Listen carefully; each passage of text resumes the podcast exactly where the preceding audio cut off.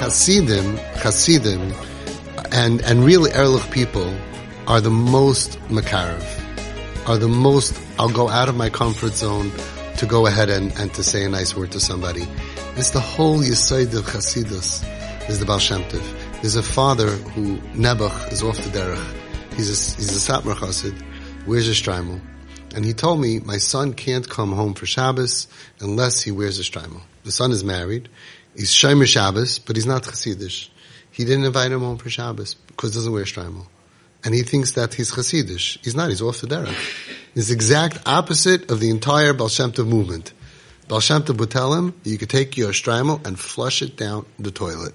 Because you're using your Chasidus, your shtreimel, to be merachik your child who's already frum. When I met the kid, he wasn't frum. He's a hero. But. He's firmer than his father and the whole family. He accepted the yoke of Taryag mitzvahs. He's keeping all Torah mitzvahs. He's a gadol. If you don't wear a shtreimel, you can't come home.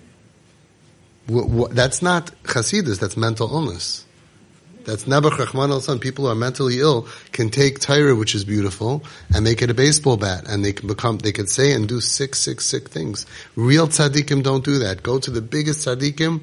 You have to be Makarev. You have to be Makarev. You stop with the crazy. But what if? But I don't want. But uh, we're not living in a perfect world. We're not living in a perfect world. We have to say them for us.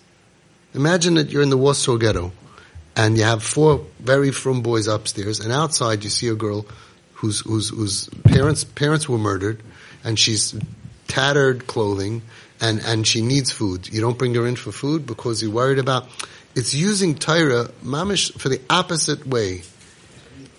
Yeah, if you if you try to save somebody and yeah and and and you end up seeing something you shouldn't have, and you stay at night and you do shmiras einayim, and you you do tikkunim and you do tshuva, beautiful. But I'm not going to go. You know what? You know what the Torah calls, what the Gemara says. Somebody doesn't want to go into the ladies, into the ladies' pool to save a lady. He's called a chassid shoteh. At least he's a chassid, but he's a shoteh. Okay, what does it mean? He's very right. Teretz is that there's people drowning, people dying. You can't make this cheshbon. Now, not everybody can go out and do whatever he wants. Not every man should just start running and then you could say, oh, so we should hug the girls and not your kids. Other kids, but no, no, no, no. You have Daas Torah. Daas Torah, who, there's such good Daas. You have to speak to your children that they have a responsibility to their sibling. There are kids dying. It's the absolute worst thing. They have a responsibility to the parents. Kibid ava aim.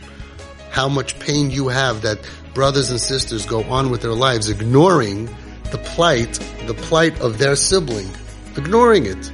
How could they?